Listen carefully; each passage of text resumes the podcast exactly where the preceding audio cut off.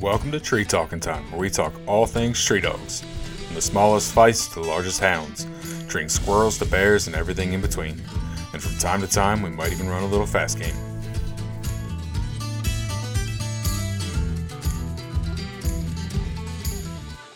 So we're here today with Rehan and Charlie. And you guys work for a pretty cool company. And that's why we're here to talk to you guys. But not only do you work for this cool company, you guys also have dogs, which makes it even cooler because that way you guys have some actual experience. The company you guys work for is Garmin, which pretty much everybody uses. There's a few competitors, but you guys are the big guy. So why don't you tell me a little about yourselves? Rehan, why don't you start? All right, I'm up first. So my name is Rehan Nana. Been at Garmin for about 4 years. I've always kind of been in the outdoor industry. Kind of dogs has been my background. I'm in Kansas City.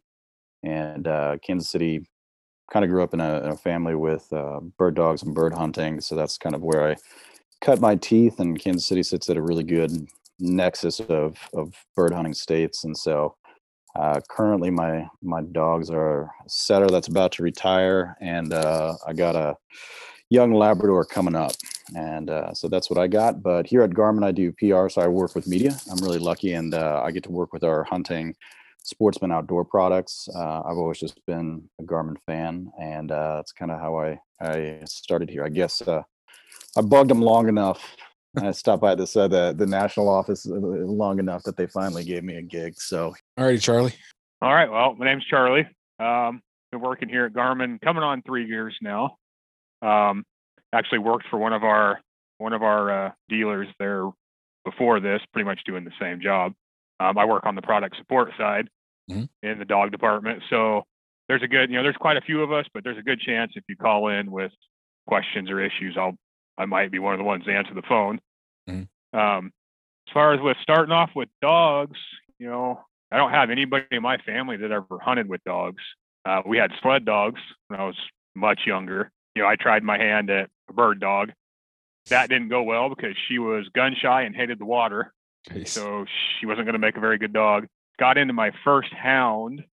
I was actually looking for another bird dog when I found her, and then just got into the coon hunting, and one dog turned into two, and now there's snowballed on you.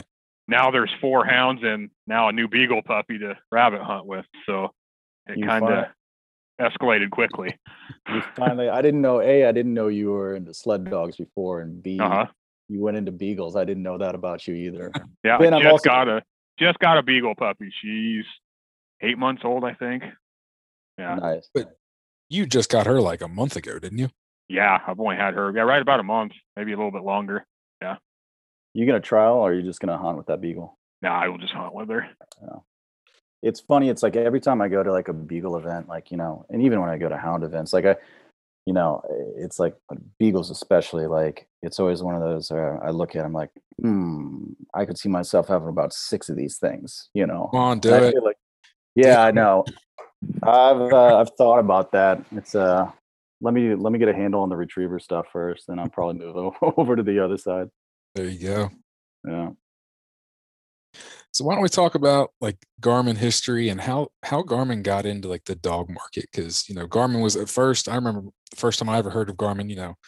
We're putting a Garmin tracking or a Garmin GPS in the car to go to vacation, and then all of a sudden, here comes the Astro, and right around the time I got into hunting, and so it was like I luckily never had to deal with the old beep beeps, but. Yeah, so I'll give you kind of the history on two sides of it. Starting with Garmin. Garmin started actually here in Kansas City. It's two gentlemen, Gary Burrell and Min Kao, and it's one of those things where most people don't know. That's actually the two founders' names put together, Gary and Min, so Garmin. Yeah. And it was really kind of interesting. They were working for a company, and at that time, GPS was really a fledgling technology. And they're like, man, this is pretty cool, and this would be really great for the civilian market, because a lot of times it was just military at that time. And so they started that. And if you look at like across all of Garmin's segments, there's five different segments. It runs everything. Like so many times people look at individual, like a lot of times, like we look at dog products, right? But we make everything from planes to boats, you know, watches, everything. There's always a GPS component to it, or in many regards. And so that just continued to grow. And I want to say it was, the first one was the Astro 220. So it's, a lot of times what Garmin will do is go in and to an area that may not have the tech that we have and kind of implement it there. And so I think it was the 220 was the first Astro dog tracking unit. And I think that was back in 06 or 07. Okay. And then we're really, so that was kind of the entry into the dog world. But then I think it was 2011 was when we acquired Tritronics, right? And Tritronics, everybody, that's kind of that household name where they started back in, I think, 68. They were one of the first, if not the first one, to create training collars. And so over that, you know, essentially 40, 50-year history, they really, you know, that's what they did. They make the best stuff. Yep. And when we acquired them in 2011, they came under the Garmin brand, is where you start seeing the incorporation. I think the Alpha 100 was the first unit I worked on together with that one. And you're seeing the incorporation of both tracking and training, starting there. So combining those two forces. And, you know, you look across, I mean, after the Alpha 100, I think there was the Astro 430, there was the Pro 550 Plus, there was the Astro 900, you've got 200i, you know, and this is all in conjunction with specific training collars only, but this is from a track and train perspective. Yep. Like I said, 200i, Alpha 10, all the different collars. And so you can kind of see that once those two forces were kind of combined, you're really putting out all of those different products that, I think I've always said, I wrote an article way back when the Alpha first came out. I was like, this is just going to kind of change the way that we relate, train, and hunt with our dogs. And they really absolutely. Yeah. And that's always the thing I've always, how I ended up here, I always just trusted Garmin, you know, it's, that's that. So that's kind of a little bit about the history of it. And hopefully that wasn't too long winded for you. No, I mean, I think it's very interesting. Like, heck, even the name and stuff, I would have never known. Yeah. And there definitely has been an evolution to the products. Like I said, I got in, I guess I didn't realize when you guys had started the dog tracking stuff, but so I would have gotten into the dog tracking stuff only a couple years after and got my first tracking system in probably 09. What did you start with? So it was a 220? Yeah. And then, but I had DC 30 collars. Yeah. So the first good collar. Yeah. Well, it's funny. I mean, like, right, 09 to now, that's really not that long of a period of time, right? And to see how many different units have kind of come out within that space. And like Charlie and I were talking like earlier, like, man, well, you know, it's like, what do you like most about this one or that one? And it's like, for me, like one of the things I actually just like all the different units. And the thing that for me, it's interesting is like how, so you start with the Alpha 100 and then you compare the Alpha 100 to the 200 and 200i. But then it's like, you got Pro 550 Plus, you got the Alpha 10, which may not be as big kind of in the hound world, or at least the Pro 550 Plus. But those are just such cool units and they're so specialized in kind of who they're really catering to, I think, from that side. So to see that kind of exponential growth of technology and units, I think is really cool to see. Oh, definitely. Now, you've kind of mentioned some of the newer products that you guys have launched, like the 200, and I'm still at the 100 system, so I don't know much about the new stuff. So why don't you kind of give me an education on some of these newer products? Like there's a 200, there's a 200i. You just launched the new collars that are the T15X, the T5X. You know, you got a lot of stuff here. You had the Alpha 10 rolled out within the last year. So yeah, last year's been a big year for new products. Man, I'll tell you what, for launching products, it's been busy, you know, not a day's rest. But yeah, and Charlie, feel free to hop in here. We can just kind of back into it, I guess, is that, you know, we'll start with the different progression, like, and we'll say from the track and train side of things. So there was the Alpha 100, and I'm pretty sure it was the next one was going to be the Pro 550 Plus. And we'll touch on this one just for a little bit. You know, so it's the old tube style, you know, so it's like if you look at the old Tritronic tube style, one hand, no look training. Yep. What they did there was they said, and this is one of the things I think what's really interesting about Garmin is that customer feedback is so important in terms of when we put out a new product, so many times it's from years of, you know, development and testing, listening to customers of what they want. And with that unit, what was special is taking, all right, well, we know that the old style tube controller is really what's loved for training. And some people don't like all of the horsepower that the Alpha GPS has. And so they're going to, you know, make a really small 1-inch by 1-inch screen that gives a delta, showing where the dog is. It's a 3-dog system. And pretty much it's robust training, simplified tracking.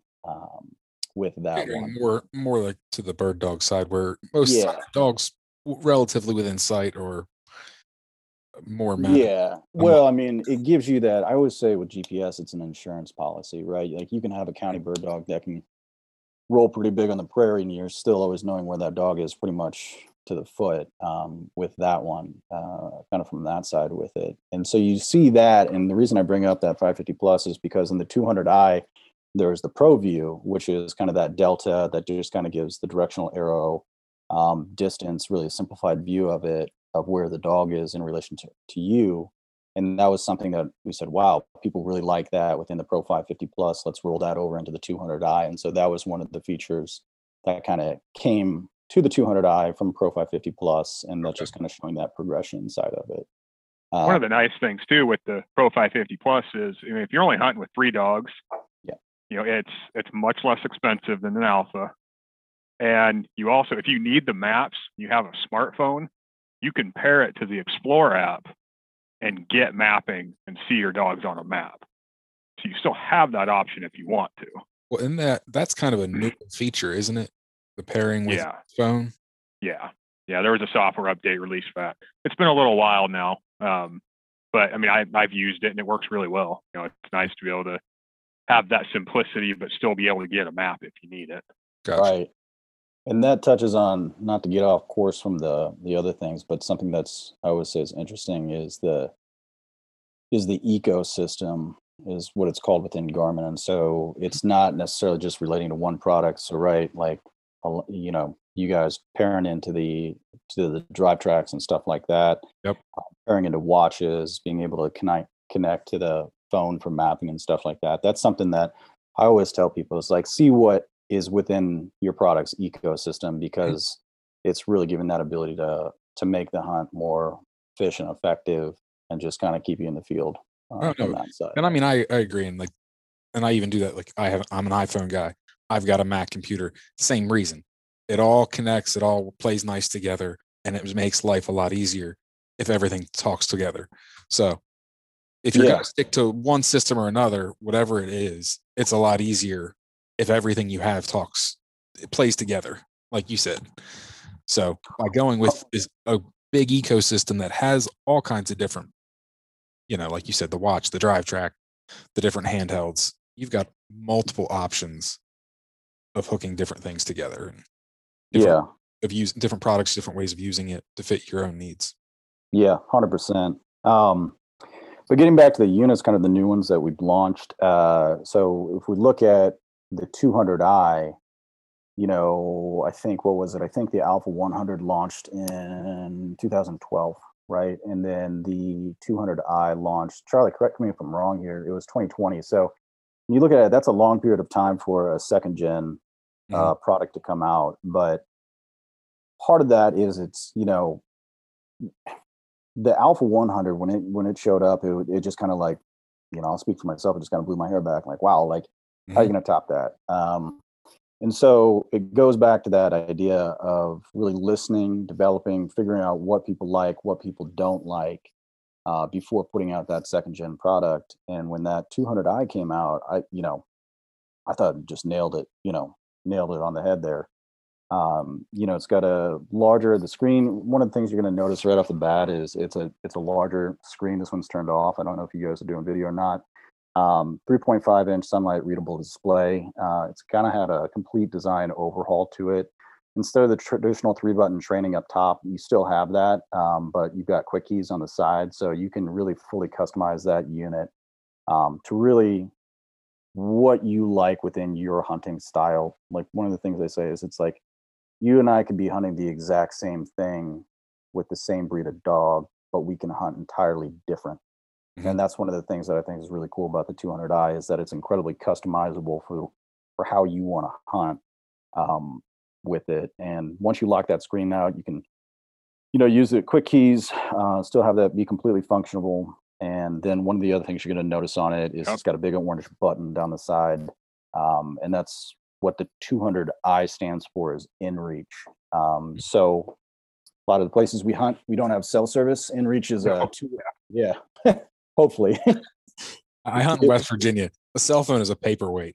Yeah. Well, one of the cool things with that is the incorporate. I've always been, a huge fan of inReach. And for people who are not familiar, inReach is a two-way SMS SOS communication device. So you can text with it and you can hit an SOS if, God forbid, something happened. And what it is really unique about it is it operates on something called the Iridium Satellite Service, which it's not a cell coverage. So when you don't have cell service anymore, the inReach is still going to have that. And so when you've got that, you can still keep in contact with people, loved ones back home, friends, communicate. And if, like I said, if God forbid something happened and you fall and you break your legs, like I know my dogs love me, but they ain't packing me out. So you just let your wife know that you're late for dinner. Yeah. Hey, broke my leg, start dinner without me type of thing.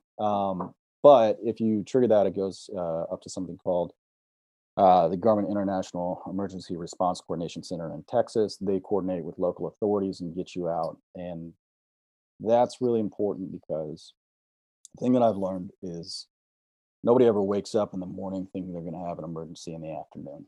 Oh, yeah, definitely. You know, so that's that. And just the peace of mind it brings to be able to, after the long, cold, day, just to be able to text people and say, hey, everything's all right. So just for like a quick little side note here, I don't know if you guys ever seen the movie 127 Hours? Yes. Okay. Guy's rock climber. So this is not quite hunting, but outdoors, out in the middle of nowhere, by himself, a big giant rock pins him. He ends up having to cut his arm off, and it's called 127 Hours because he stays there for that long until he cuts his arm off and can get out and get rescued. Just think, if the guy had an inReach took to him, all he would have had to do is hit the button. And it was that's a true story too. That's a true story. Fake. Yeah, and that's the thing. Like it's, like I said, nobody ever wakes up in the morning thinking they're going to have an emergency in the afternoon. I'm sure you guys remember this, but back when I was younger, and like this stuff wasn't around, and cell service was so spotty. Like I used to go out hunting for a weekend, leave on Friday. I'd leave a note on the kitchen table, say, hey, I'm going here. I should be back by Sunday at 7 p.m. If you don't hear from me by 9, call my brother and the police, right? And that you don't have to do that anymore. inReach really kind of takes that out.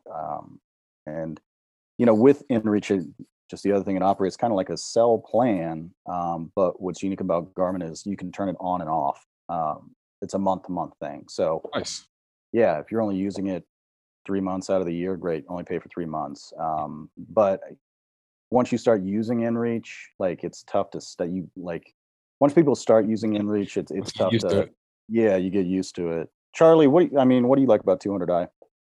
Can you hear us, Charlie? Sorry, there we go.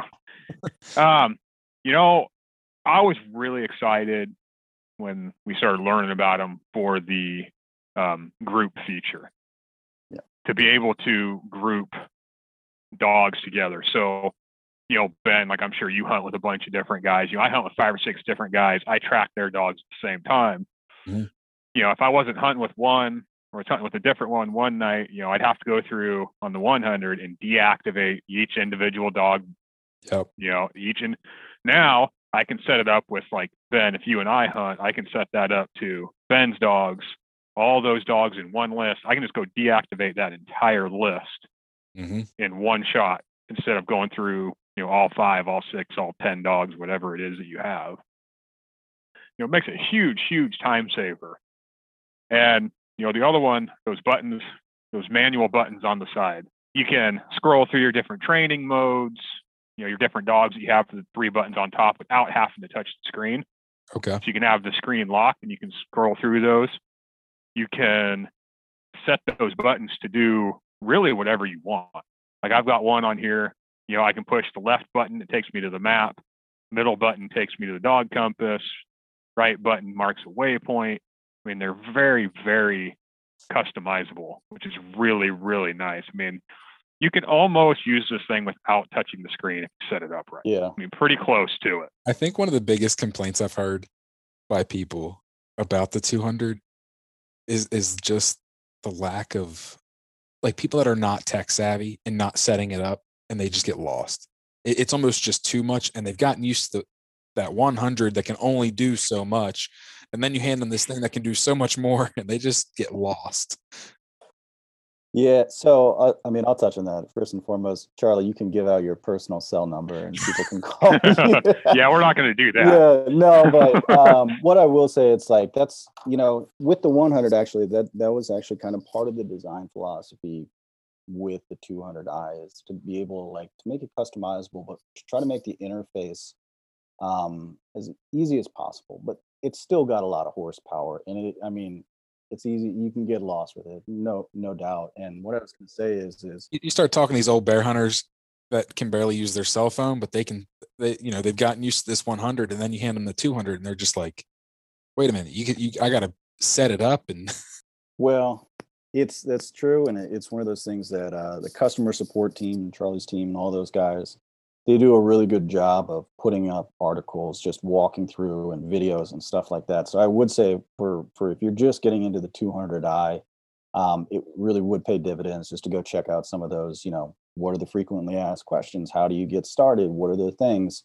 Because those all actually live right on the product page. If you go over to the far right-hand side, you can go kind of the support system for each product, and it pretty much outlines so many different things. But yeah, that's what I say there. Start there, and then, like I said, if that doesn't work, give Charlie a call. Right? You go. Yeah. So now you guys just recently launched these new collars. What's the difference? What's the big deal with these new ones? Yes, like Charlie's hat. You know, he's proudly wearing a T5X hat. Man, and again, I want one of those, Charlie. Like, we're gonna have a conversation as soon as we get off this one. We'll figure it out. Yeah, we'll figure it out. Yeah, so I mean, Charlie, do you want to start in on that one, or you want me to? Or how do you want to do that? We can work on that. So I mean, really, I would say the biggest improvement with the X series collars, we'll just call them, is the battery life. Yeah. I mean, from memory, it's rated up to 80 hours. You know, obviously that depends on a lot of settings and, you know, how fast your update rate is, things like that. But I can say from personal experience, it is much, much better. Yeah. Battery life. So just to hop in, not to interrupt, just to kind of, it is up to 80 hours. I think previous one were 20 to 40 on the 15s. Right. And what kind of Charlie mentioned, this is something that I was like letting people know, this across the board with GPS. GPS, when you come down to it, is a very power consumptive technology, right? So how you were setting update rates and stuff like that, and this is on all GPS products across the whole industry, is the more GPS you're using, the faster you're going to drain those batteries. So just that's something to keep in mind on that side. Okay, definitely. Charlie, I interrupted you though. No, you're fine. You know, for those out there that are using the, you know, full size TT15s, and you have a Mac computer, then like you and I do, you can't update those on a Mac. The new 15Xs you can. Okay. And they update with Garmin Express rather than Web Updater. So now if you have, like, I've got a mini collar and a full size collar, I have to have, you know, well, had to have two different computers with two different software to update both of those. Okay. You know, so now, you know, you just do it all on one, which is really, really nice. You know, the sleep mode that they have on the new 15Xs. What is the purpose of that? The purpose of that is it's to save battery life. You know, what it does is it basically shuts down any transmission that the collar's doing. So it's really, I mean, really all it's running is that flash and light is all really the power's using. But so it's important to note though, where it's like you're remotely shutting that down, right? Right. You're remotely shutting it from the handheld. Correct. Right? Correct. So I mean, battery life, and Charlie touch on this too, if you'd like, you know, in kind of lost dog situations, or if your collar is super, I mean, being able to put that thing into sleep mode, navigate to last track point, get there, wake it back up, get another track point, you have the ability to kind of prolong that battery life even further in order for in a lost dog situation. Okay. So that's the main thing. The main use, I guess, would be if you're out on the mountain, you lose your dog, instead of that thing tracking all night long while you're not even out there looking for your dog, you can put it in sleep mode. Right. Yeah. The next day when you're coming back out to look for your dog, then you pick it, you can try to pick it back up. Yeah, you just go to the last turn, wake it back up, go get another track point, and then, you know, start moving to that location. Hopefully you can close that gap.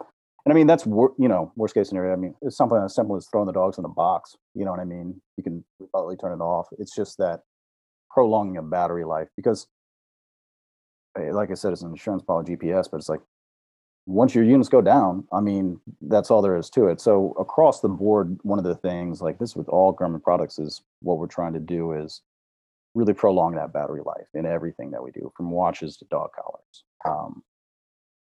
Now you just brought up an interesting point about turning it off when you, or putting it in sleep mode when you put the dogs in the dog box. I know when I put my dogs in my dog box, I lose connection. And then a lot of times it has a hard time reconnecting. So I'm guessing like that would also help with that, because then when you pull the dogs back out, wake it back up, I don't know. Does that make sense? Like, or am I just having random issues that I shouldn't be having?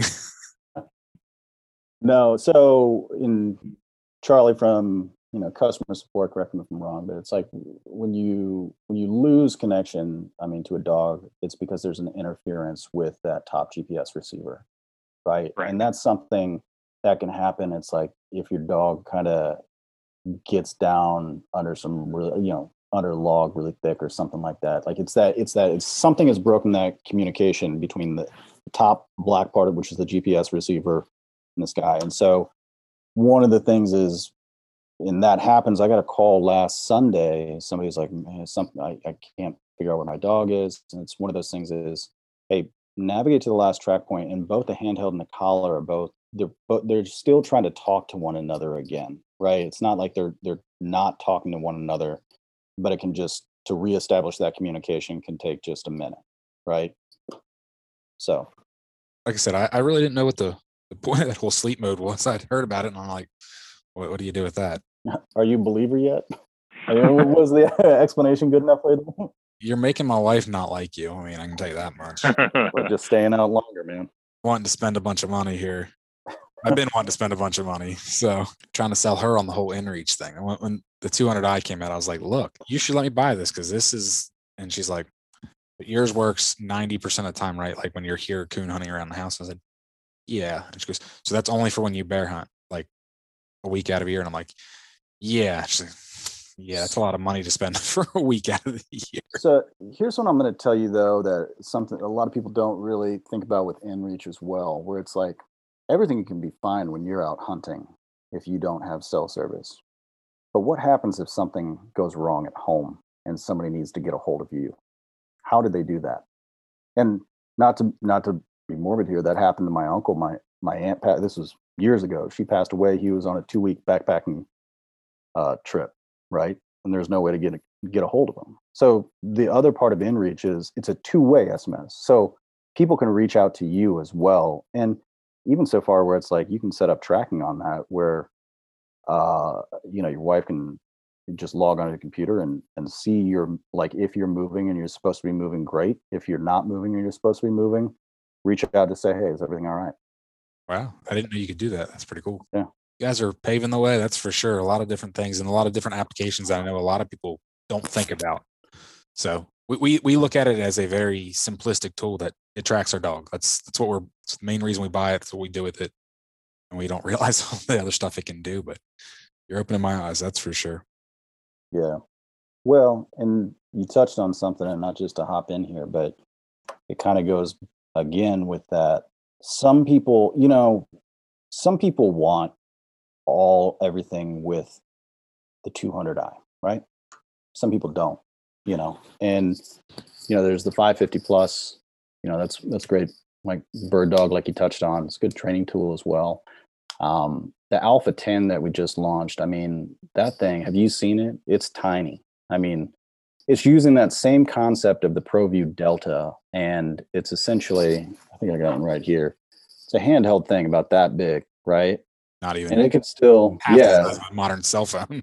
No, not even half. I mean, it's palm size. But I was using this this past season as well, and it's like, it's, you know, just for a different use case where it's like, if I'm going to places I'm more familiar, I don't need robust mapping. I just kind of want something that I can, you know, do a quick glance. Check out the dog. I can do training on this as well. Pair it in to the, you can pair it in like the other units to a 200i or Alpha, you know, and have it as an auxiliary unit. So it's like, if you and I are out hunting, give you this, you track my dog, you know what I'm saying? So it's like, it's a great auxiliary unit. But again, going back to the thing of like, well, you don't, if you don't want that much horsepower, there's options for you as well, which, hey, simplified tracking right there. Still do up to 20 dogs, and you can pair it into your cell phone. It works really, really well when you're pairing it into your cell phone as well. Yeah. For me, I use that Alpha 10 paired to my Tread device in the truck. Yeah. So it's tracking my Alpha 200 as well as the dogs. So I can just leave that in the truck, you know, connected to an external antenna, and see the dogs on the screen in the truck, and still have my 200i in my hand if I need to get out. And, you know, I'm not unplugging stuff and worry about repairing things. And it's just right there. Yeah. It is a different interface though. So it's like, you see, it's the first time that there's a toggle switch we've got on it. And that's how you move back and forth through the menus. And, you know, that was something, because I'm so used to the, you know, our other systems, that took a little getting used to on it. But once you get used to it, it becomes pretty intuitive on that side. Well, and just from a cost saving standpoint, I know a lot of guys years ago, I mean, probably even still now, running two, you know, Alpha 100s, and one for a handheld and then one in a truck, hooked to a drive track. So you had that second unit, and heck, that could save you a lot of money than an Alpha 10 and an Alpha 200. Well, I think that handheld, that Alpha 10 handheld is $349, you know, so there you go. Basically half the cost of a 200, right? Yeah. Charlie, can you hear us and everything? Yep, I got you. Well, you got a pretty cool job, like you said, your product support. And so whenever us hound doggers and bird dog guys have issues with our dog tracking issues, we end up calling you or somebody like you. So why don't you kind of go over some of the common questions or problems people have with their units that you see on a kind of a more regular basis? Right. All right. So, I mean, it's kind of a toss-up between, you know, communication issues. So like lost GPS or lost connection with, you know, between the handheld and the collar, and battery life issues. You know, with the battery life stuff, every situation is different. You know, we do our best to try to, you know, troubleshoot those issues. You know, biggest things you can do to help, you know, keep your collars and stuff charging properly. Clean those contact points where the charging clip plugs in. Make sure those are nice and clean. You know, change clips if you can. If you have extra clips laying around, you know, try changing clips. Sometimes, you know, a lot of us use what we call those split adapters or the Y cables, to where you can charge two off of one, you know, one power port. Sometimes taking that out of the equation can help. Okay. You know, those are really the biggest things, you know, for that. You know, as far as communication issues, you know, keep up with your software updates on the collars and the handhelds. If you call in, that's going to be one of the first things with most issues that we're going to ask is, you know, have you updated the software? You know, check your antennas. So the long whip antenna on the collar, and then that removable, you know, longer antenna on the handheld. If those get damaged, that can cause, you know, communication issues between the two of them. Now, you said about updating software on your units. Can you, like, go through how to do that? Because I know I did not realize the importance of that until a couple of years ago. And a friend of mine used to work for one of the larger dog supply companies. And he's like, yeah, you should really be updating that. Like, right. Yeah. I had had my Alpha 100 for probably like 4 years. I had never updated it for my collars. Yeah. So, I mean, yeah, like I said, updates are super important. You know, when we get calls and we start seeing, you know, people say, oh, this particular issue, a lot of times we can do a software update to address that issue. Or it's something simple like, you know, customers calling in, you know, I wish this menu could be slightly different, make it a little easier to use. You know, we take that feedback and sometimes we'll, you know, we'll put that into a software update to fix that. Cool. So as far as updating the systems, most everything except the TT15 and the full-size T5 collars can be updated using Garmin Express. Okay. So you just download that to your computer, you know, whether it's the handheld or the collar, you know, the handhelds, you just plug it in with a USB cable into the computer, run that program. It'll look for any updates and it'll apply them. The collars, you actually use that charging clip. Okay. So, you know, where you can pull it apart from where it plugs into the wall. Yep. It's got that little mini USB port. So you just plug in a USB cable to that. The trick with the collars is you cannot use the split cable. If you have that split or that Y cable in there, because that's only a power cable, that's not going to allow any data transfer. So you have to pull that out. And then just the same way, you know, if it's a TT15 mini or any of the new X series collars, you can use Garmin Express. If it's a full-size TT15 or a full-size T5, you'd have to use Garmin Web Updater. So it's a little bit different program, but they'll do the same thing. You know, you run that program, it's going to search for any updates that you might need, and it's going to apply them. Gotcha. Now, and I know Rehan had already said, like, all this is on the Garmin website. So with detailed instructions, like we're not super detailed here. But most people listening to this are riding down the road, or, you know, they're not sitting at a computer looking at their collar. So, but just kind of giving an overview of things. Yeah. And kind of to plug our support center, really. I mean, if you go into our support center, you know, it'll have a spot. It'll ask you what device you have. So you could type in TT15. It's going to take you to that support page. And then even from there, you can type in software update. And it's going to give you step-by-step instructions on really how to do most anything you really need to know how to do. Okay. Yeah, that stuff's really good. And before we get too far off of it, two things I just wanted to mention on the software and on the updates. One, that stuff is always free. Right. So that is always going to be free from, you know, for us working through things that customers want and need, or a lot of times we'll roll in new features for that. So it's that constant evolution of it. And then the other way that the way I like thinking about it when we're talking about the importance of a software update or keeping your units up to date, when you think about it, it's kind of like a 3-point system. When it comes to like GPS and stuff like that, it's not just handheld talking to collar, it's talking space, you know what I mean? I like GPS. And so it's like, if there are changes kind of in that third party and satellites or anything like that, keeping that stuff updated is just keeping all the things talking the same language, if that makes any sense, right?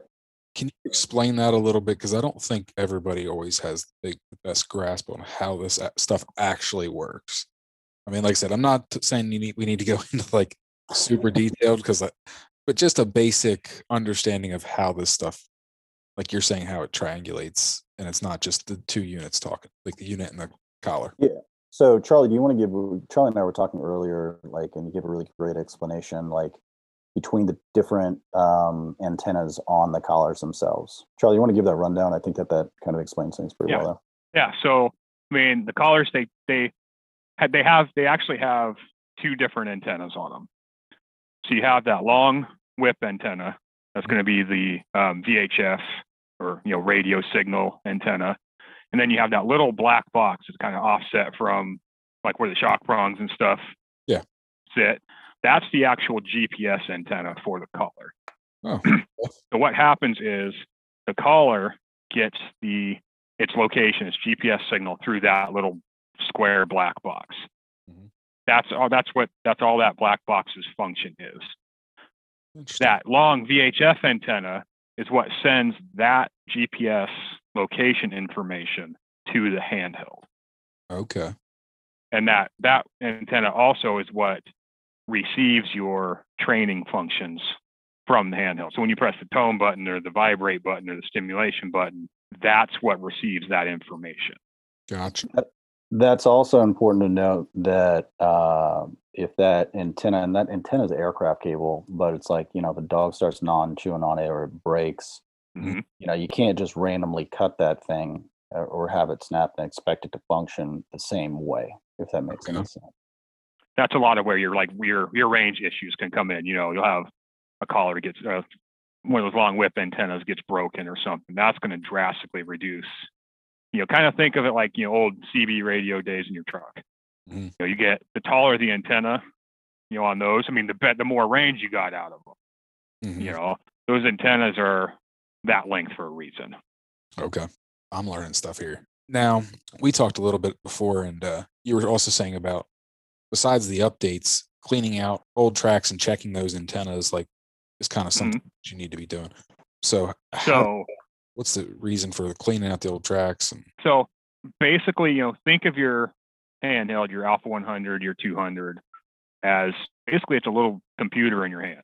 Mm-hmm. You know, any of us have used computers for any length of time. If you start getting a bunch of information and a bunch of files, it starts getting towards the end of its memory capacity, things slow down. Mm-hmm. They tend to slow down, they freeze, you know, they start doing all kinds of weird things.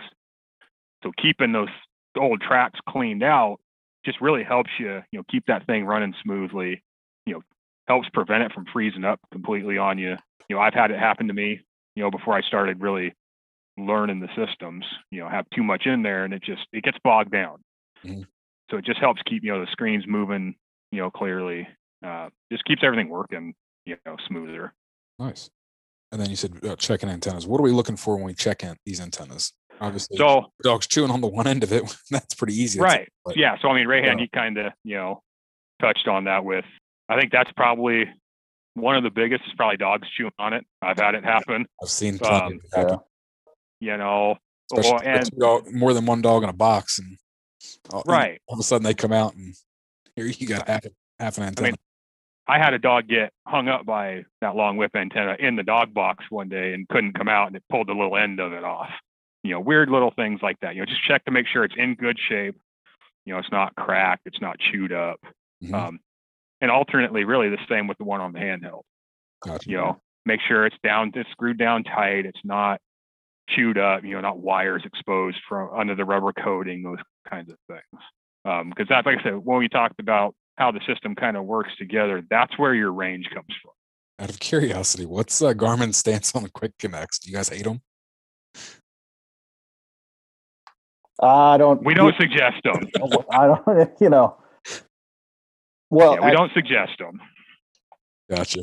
I did I don't know, you know, from a customer support, I'll leave it the official answer there, but it's like, if something does happen to that whip antenna, like, you can just buy those and swap them out.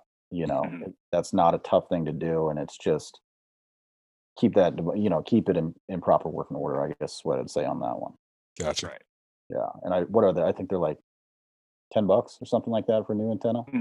Something like 10 or 15 bucks, I think. Something like that. Somewhere right around there. So if it does happen that you break it or dog chew it, you can swap that out pretty easy. Yep. Now, say I'm out hunting and I've had it happen. I had a collar one time, lost signal and never picked up. And I've seen people do some things in the field, like shutting stuff off to try and get it to reconnect, and you know, goofy stuff like that. What's your stance on that, Charlie? Well, you know, I mean, that's a tough one. So I get it. You know, I've been there. I've had callers, you know, just quit working on me. I would say, really, until you get the dog back, if the dog's out running. Until you get the dog back, I mean, your real best course action is just going to be get to the last place you had a connection and try and get that thing picked back up.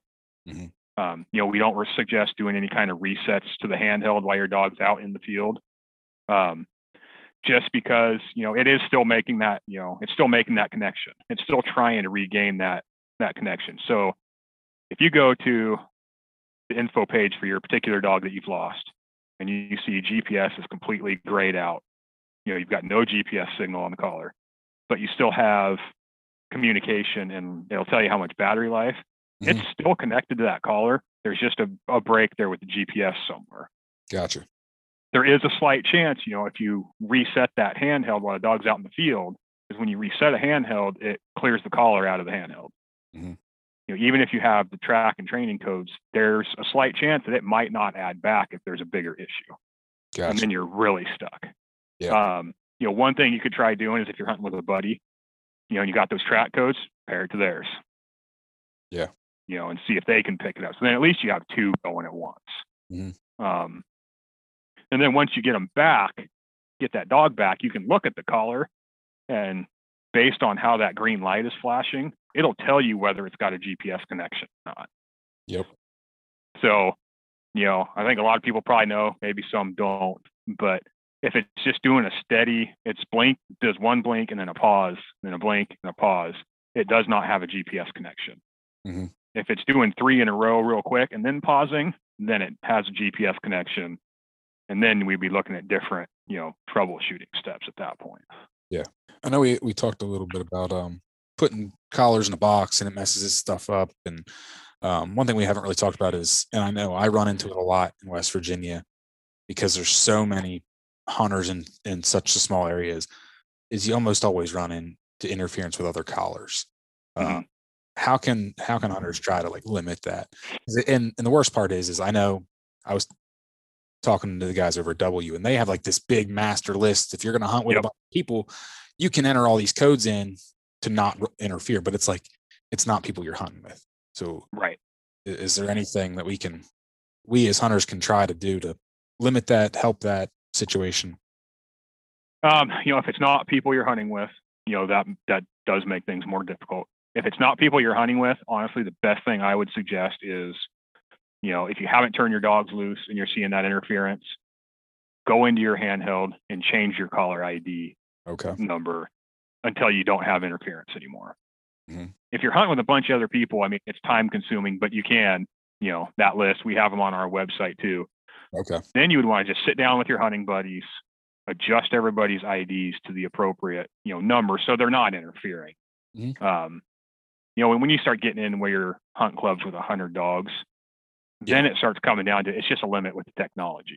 I mean, there's only so many ID numbers, so much we can do, you know, to take care of that. No, I was just recently down and talking to some guys that run deer dogs. So they have a lot of dogs and they often run all together. So it pays for them to sit down and, you know, go through that list and make sure everyone's collars don't interfere. Like I said, I know the hard part is you show up to a field trial, there's all kinds of people there, or you're out on the mountain and there's just, you know, another group happens to be there as well, and it's all public land. You're hunting together, you know, not together, but together.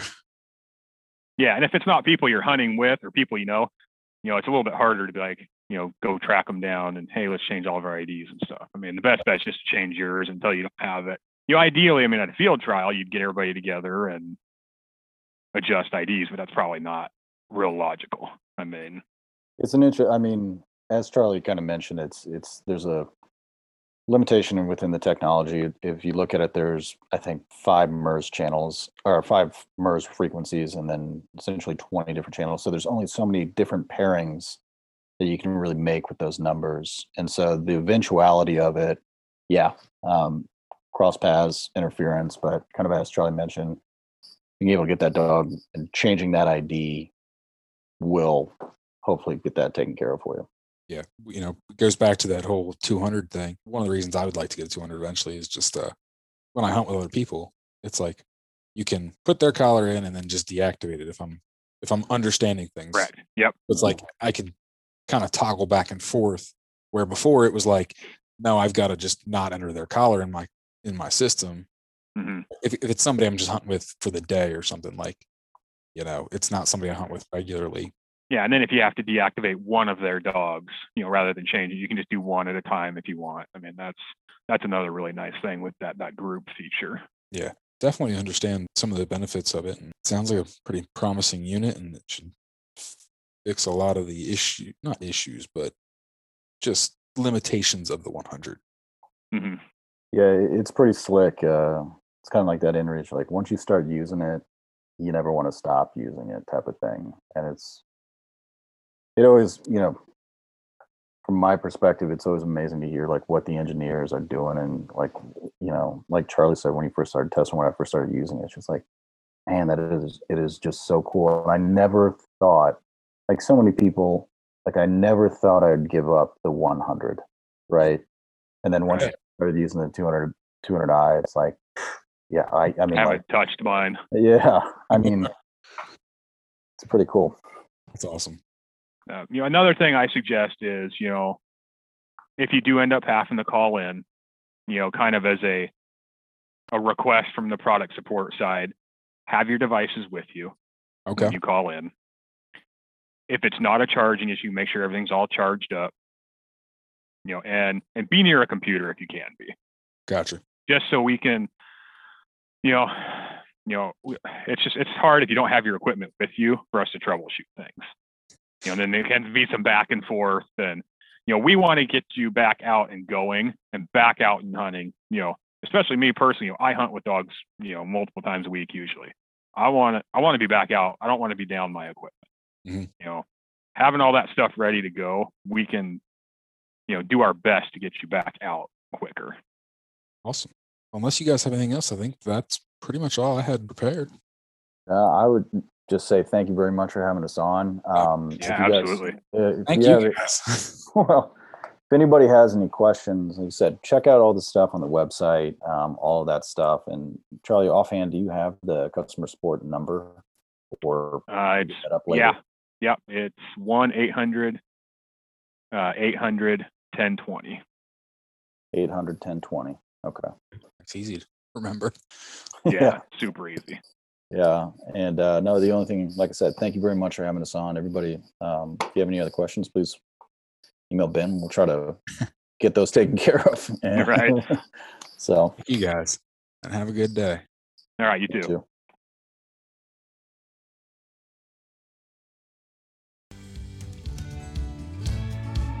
You can find me on Facebook and Instagram at Tree Talkin' Media.